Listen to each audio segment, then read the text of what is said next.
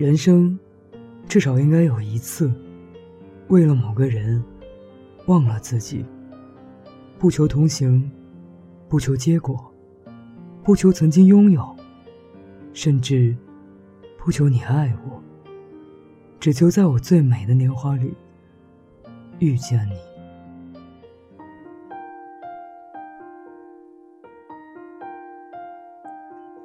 当我第一次在群聊里发现他的存在时，我并没有在意什么，也是不经意间打开了他发的酷站链接，随意翻阅了几下。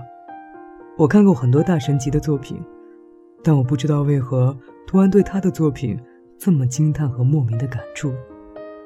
或许这种莫名的感觉，就像人们口中所说的“一见钟情”一样。就这样，我开始对他。以及他的所有作品进行了翻阅，我甚至利用整下午的时间，一直拿着手机把他的空间从头翻到了最后。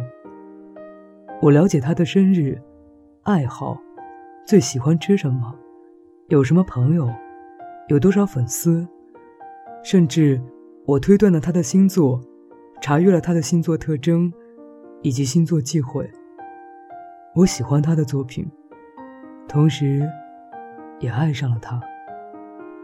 我特别佩服自己能够那么那么认真的看完他空间里这么多年以来所有的内容，包括内容的评论。那么耐心的把我所能研究的一切，都研究了一番。但我终究没能搞懂他的心。狮子座喜欢万人之上被人推崇的感觉。喜欢像王一样的生活，而他却恰恰拥有了这一切，所以又怎么会在意多一个或者少一个我这样平凡的不能再平凡的追捧者？有时候，我做的一切只不过是演绎独角戏，自我感动罢了。我曾经也为了他的一个评论欣喜一整天，也会为了他给别人回复郁闷很久。我变得越来越喜怒无常，越来越神经敏感。我会每隔几分钟看一次有没有他的最新消息。我也会在凌晨几点眯着睁不开的眼睛看他的微博，还有微信空间。虽然我知道他发的内容基本一致，但我还是会刷新无数次，呆呆的看很久。之前闹钟都没能把我叫醒，现在。我一想到他，便会立刻清醒起来。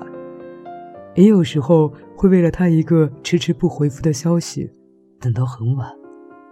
但结果是，等到天亮，甚至第二个天亮，都没有得到回复。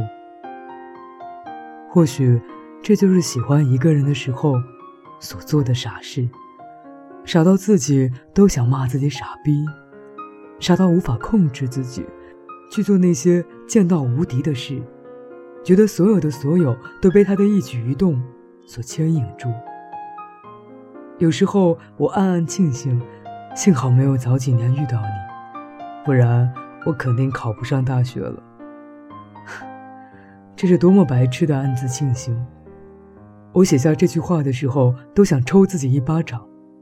尊严何在？在他面前，卑微的存在。卑微到泥土里开出花来。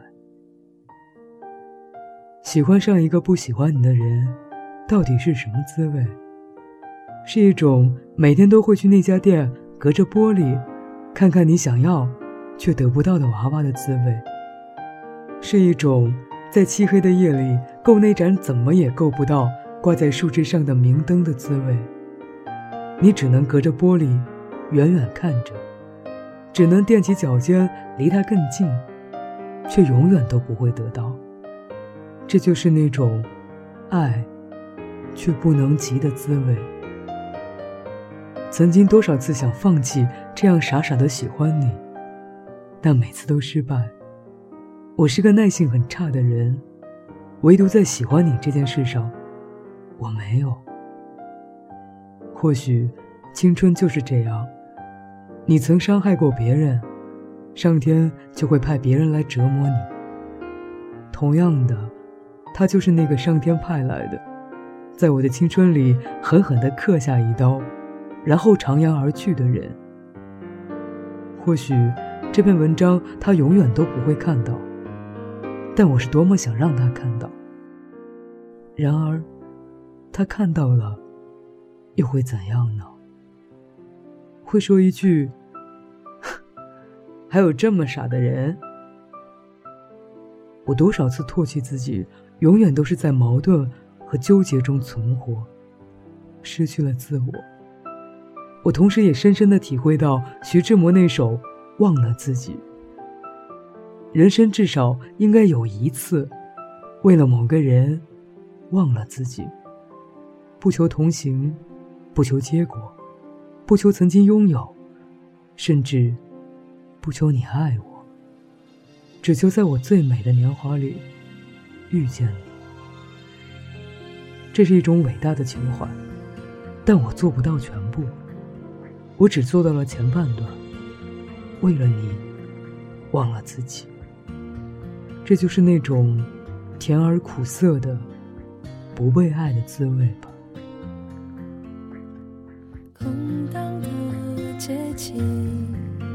想找个人放感情，做这种决定，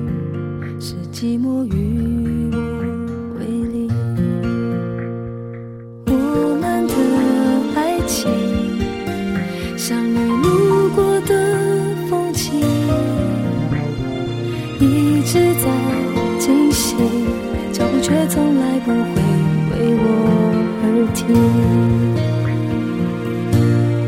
给你的爱，一直很安静，来交换你偶尔给的关心。明明是三个人的电影，我却始终不能有姓名。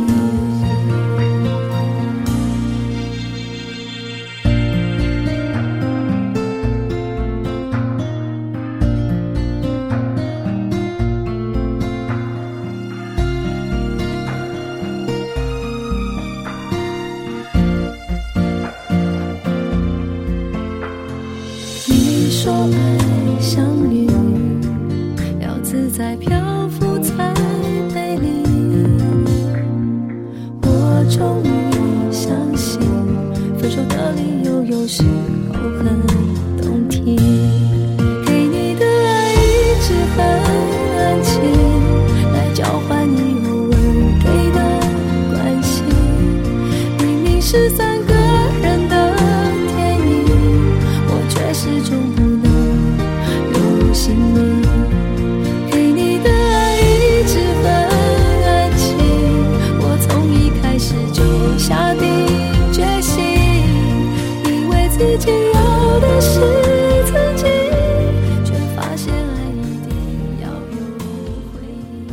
一个人的时光，与你分享，爱上一个不爱你的人。是什么滋味？想要跟我分享你的故事，可以通过以下方式跟我取得联系。我的微信公众号是一个人的时光，我的新浪微博是一个人的时光电台，我的 QQ 群是幺七八零三零三零六。期待你在节目下方能够留言跟我互动。各位朋友，晚安。情来交换你偶尔给的关心明明是三个人的电影我却始终不能有姓给你的爱一直很安静除了泪在我的脸上任性原来缘分是用来说明你突然不爱我这件